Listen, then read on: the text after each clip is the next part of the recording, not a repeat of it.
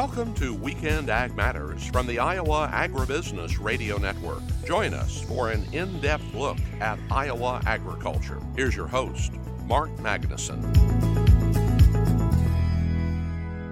Welcome to this week's edition of Weekend Ag Matters, brought to you in part by the Iowa Soybean Association. I'm Mark Magnuson. Riley Smith, Dustin Huffman, and Russ Parker will join us later on in the show. As for right now, let's start with a quick look at the news headlines. The USDA's Economic Research Service released the 2022 edition of its America's Farms and Ranches at a Glance report. The report provides the latest statistics on U.S. farms, including production, financial performance, COVID 19 assistance, and farm household financial characteristics by farm size. Noah Miller, research agricultural economist with the ERS, said the numbers show that U.S. farming is still overwhelmingly a family business.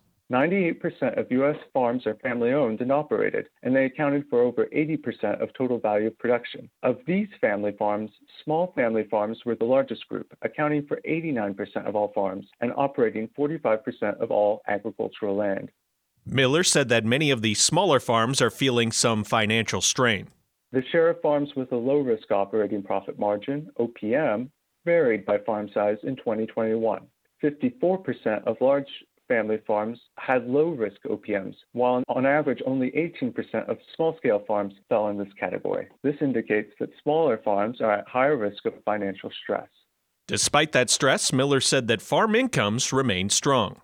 Farm households in general are neither low income nor low wealth. The median total income of all U.S.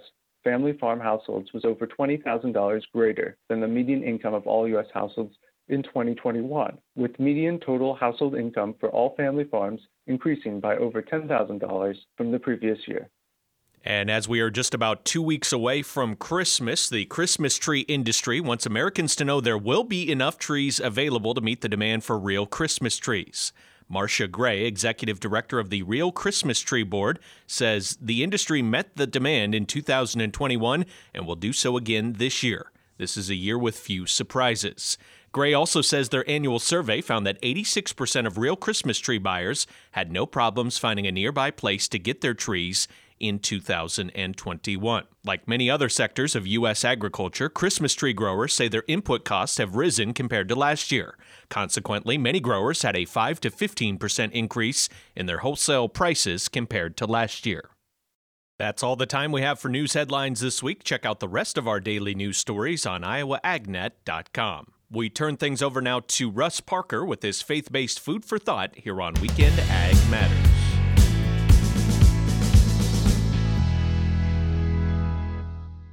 I had the opportunity to attend the Farmers Business Network Farmer to Farmer Conference in Omaha this week. One of their guest speakers was Jocko Willink, a podcaster, author, and retired Navy SEAL. His book titles include Extreme Ownership, Discipline Equals Freedom, and Leadership Strategy and Tactics. And while the contexts are steeped in real world military life, the applications to life in general offer sound takeaways.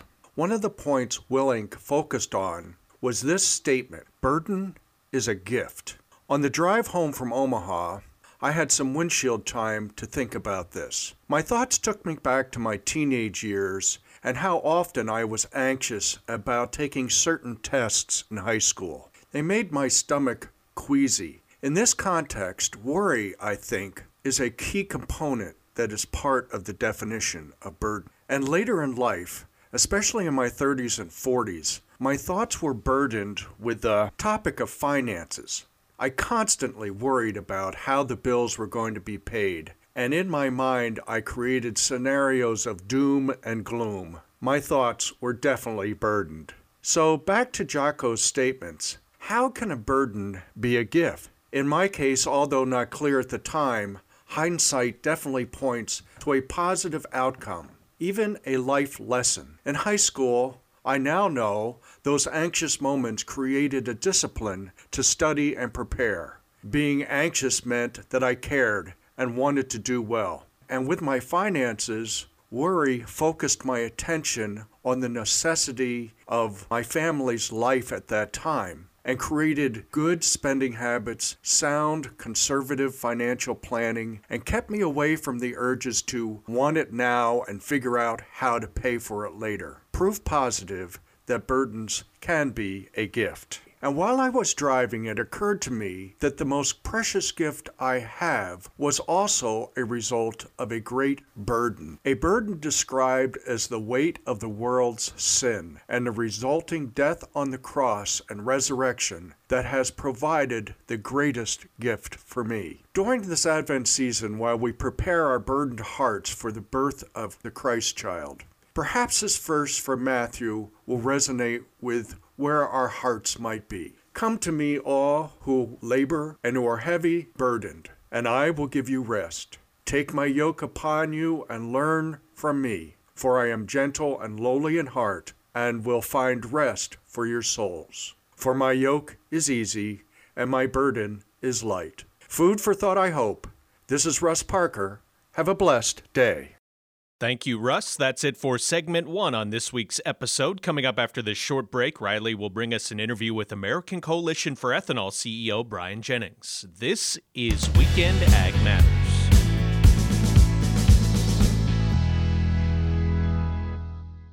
Every detail matters when building a winning game plan.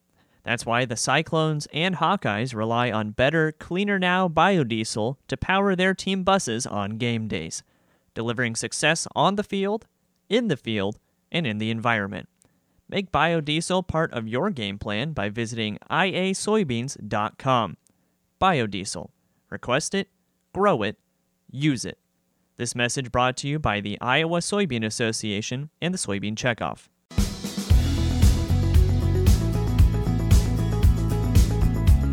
Welcome back to Weekend Ag Matters. Here's Riley Smith.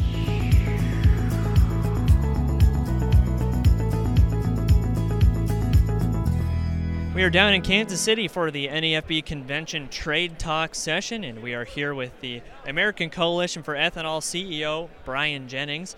Uh, first off, Brian, big thing's been the renewable fuel standard. Uh, you know, what's some information that you have on, on the future of that and, and what we can expect to see soon? So, the RFS enacted by Congress uh, specified volumes through 2022, but for 2023 calendar year and beyond, EPA has a lot more discretion to determine those volumes. And one of the things we're looking for, Riley, is EPA is set to put out their proposal for 2023 and probably the 2024 calendar year at the end of November, is to be on guard for mismanagement, to be on the on guard for making sure those volumes are robust. After all, this program has been badly mismanaged in the past by under both Democratic and Republican administrations. There have been certain waivers and detours taken with the renewable fuel standard that have really undermined our abil- ability to, to really move beyond E10 with E15 and E85. So, what we're looking for is robust volumes, uh, 15 billion gallons minimum. We want to make sure that the prior abuse that was uh, uh, you know, uh, inflicted on us from these small refinery exemptions is finally put to rest. We won a court case to, to put more guardrails or restraints on EPA with respect to that. And we're also looking for EPA to update its assumptions around the life cycle greenhouse gas emissions of ethanol in this RFS proposal. They're using an outdated sort of a 2010 2009 model right now. Corn ethanol has just gotten better, more efficient more sustainable, more innovative in that in that course of time. Our carbon footprint is significantly smaller than what EPA assumes it is. And so we're looking for that to be wrapped into this proposal as well. So a lot at stake for our industry in terms of what the future of biofuel demand will look like in the renewable fuel standard. So how's that relationship with the EPA been going recently then? Or is there maybe a little bit more of an understanding going on there, maybe a little bit more of a willingness to kind of listen to what we have to say? Yeah, you know, I would say under either administration there was absolutely a willingness to listen. I think what's been refreshing under uh, this administration is that they quickly turned the page regarding these small refinery exemptions. They made it a priority right out of the chute to say we're not going to be issuing these the way the previous administration did. That undermined a lot of our demand. And so the fact that the Biden administration is taking a better turn, I think, on small refinery exemptions has been um, encouraging. What we don't yet know, as open as they have been, as, as, as you know, as opportunities to communicate with them have been ample but we really haven't seen what they outline for the future of the RFS, and we know that there's a lot of pressure within the Biden administration to try and electrify everything in the in the vehicle fleet. That's it's incredibly uh, impossible to do, and so we want to see sort of a practical commitment to low carbon biofuels. And the best way this administration can demonstrate that they're going to make good on that is by issuing strong volumes in this RFS. And then, other than the RFS, you know, what's been the status of E15 and other policies or politics that have been impacting those higher ethanol blends? Yeah, we've really suffered whiplash with respect to E15. We had E15 year round approved under the Trump EPA. We lost uh, that opportunity then in a, in a court battle in 2019. Um, and this summer, as gas prices were escalating to record highs, President Biden issued an emergency waiver, thankfully, that allowed E15 to be used all around the country uh, over the course of the summer of 2022.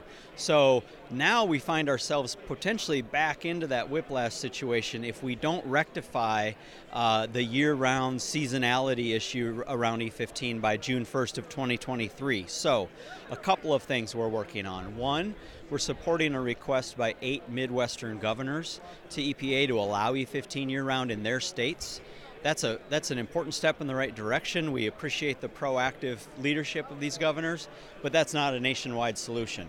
So the second thing we're doing is supporting legislation that is being uh, authored by Senator Fischer of Nebraska to try and accomplish that national permanent solution uh, in law. And so um, whether there's an opportunity during this lame duck Congress, and I think that's that's a small window of opportunity if it is, or next year in the 2023 session, um, we're going to be looking to advance that so we don't have to kind of keep suffering this whiplash issue with E15. Yeah, and, and with that uh, that summer moratorium for it, I mean, is that really kind of open the door to maybe seeing that continue in, in future years? I mean, uh, like you said, not just the summer exemption, but for the entire year in general. I think so. The fact that people were able to save so much money at the pump uh, with E15, and they had that. Uh, the fact that E15 is approved for more than 95% of the cars on the road. Um, you know, I think it's unfortunate that we suffered the, the court loss that we did that sort of removed that opportunity. But whether it's this governor's request or legislation, honestly, I do feel um, encouraged and optimistic about our chances to, to make sure that we have uninterrupted access year round. And then, of course, another uh, policy that's been a hot topic of conversation is that Inflation uh, Inflation Reduction Act. You know, what are some of the benefits that farmers and biofuel producers can see from that legislation? There are incredible amounts of new incentives and tax credits that can benefit farmers and ethanol producers under this legislation that are looking to uh, reduce their carbon footprint. A lot of people don't know this, but corn farming, corn production, is responsible for about half of ethanol's carbon footprint. So, activities by farmers relative to conservation tillage that can help bring down that carbon score. Uh, more efficient use of fertilizer because nitrous oxide emissions from fertilizer use are a big, big part of corn's uh, carbon footprint.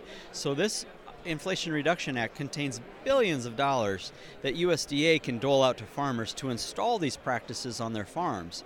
It also contains new tax credits for ethanol producers. Maybe an ethanol producer wants to work his way or her way into the sustainable aviation fuel market, which is a new outlet for ethanol that we anticipate uh, acquiring in the future. There's a new tax credit for that that kicks in in 2023 there's a new clean fuel production tax credit that will reward ethanol and other biofuel producers for their ability to reduce greenhouse gases compared to gasoline. There's 500 million dollars, excuse me, billion, uh, billion dollars in this to uh, help spur uh, the installment of, of E15 and E85 infrastructure. So there's a lot to take advantage of in this Inflation Reduction Act, and we're, we're working to, to make sure that we do that. Right, and, and, speaking of that work, you know, what's some some more of the the work the American Coalition for Ethanol has done to really help secure farmers, uh, you know, with that access to clean fuel markets and that climate smart agriculture? Yeah, so we talked about the renewable fuel standard, this federal law that's been in place since 2007, but states are taking the initiative to enact their own laws, and these laws are often clean fuel or low carbon fuel standards that increase the demand for low carbon fuels no matter what you know how they're produced as long as they reduce greenhouse gas emissions compared to gasoline. California has a market for over a billion gallons of ethanol demand by virtue of their low carbon fuel standard. But as you and I talked earlier, uh, the carbon footprint of ethanol, a lot of that has to do with how that corn is grown, how that corn is produced. And so we've been trying to work with USDA to get some of these tools that they have available for farmers to install uh, conservation tillage or no-till or plant a cover crop in some parts of the country or reduce or, or, more efficiently use their fertilizer. And we're trying to quantify the greenhouse gas benefits of that so we can create kind of a model that any farmer in any part of the country and any ethanol plant in any part of the country can use to access these clean fuel markets get a premium get paid more for their low carbon ethanol and that'll increase demand Absolutely, and then our uh, some more of those uh, clean fuel policy efforts, you know, are they going on at state and federal levels as well? You know, the federal level conversation is beginning to pick up, and I think with the new Congress, we're going to see that uh, pick up even more. But the states, you know, it's often said that states are laboratories of democracy, and it's it's the states where these clean fuel markets have really been stood up. So you have California, Oregon, and Washington that have really taken the lead. But what I'm encouraged by, because there's some things we don't like about the California low carbon fuel standard, to be honest with you, is states like Minnesota, states like Nebraska, states like Illinois, states like Michigan have been looking at, uh, Iowa have been looking at these policies as well. And so I think the more we can get a little Midwest flavor on these clean fuel markets and clean fuel policies, the, the, the better off they will be for farmers and ethanol producers. And that's important to inform the discussion uh, as it evolves in Washington. All right, Brian. Well, lots of great information today. For those of our listeners who would like to, you know, kind of get in touch and just learn more about what's going on with the American Coalition for Ethanol and, and some of the policy efforts going on there, uh, where should they go to find that information? Riley, they can go to ethanol.org and, and find all that information. That again was American Coalition for Ethanol CEO Brian Jennings. And that's it for segment two of this week's show. When we come back, Dustin will wrap up as he talks with American Soybean Association Vice President Daryl Cates. This is Weekend Ag Matters.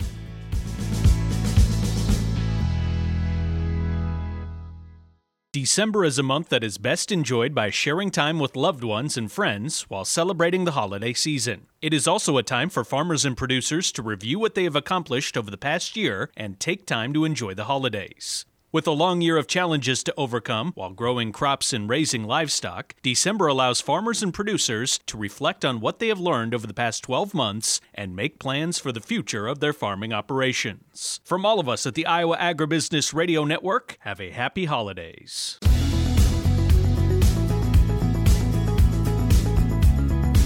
Welcome back to Weekend Ag Matters. Here's your host, Dustin Huffman.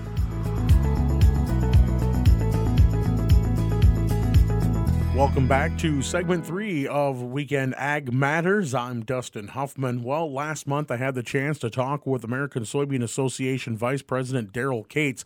We talked about what they are looking for in the 2023 Farm Bill, also talking about the new makeup in Congress and what that can mean for the new Farm Bill going forward. And we also talked about his recent trip to Cambodia, where he talked with aquaculture producers there about the benefits that they're seeing with soybeans being used as the primary food source. Here's what he had to say. Well, right now we're talking with America Soybean Association Vice President Daryl Cates. He's an Illinois soy- soybean farmer. Daryl, thanks so much for taking the time to visit today. Very good. I'm pleasure to be here with you. All right, so 2022, obviously a challenging year across the board in the country. You know, tell us a little bit about what kind of took away from this growing season. It definitely, it seems like there is not a normal year anymore. It's every year is another, what challenge are we going to be faced with?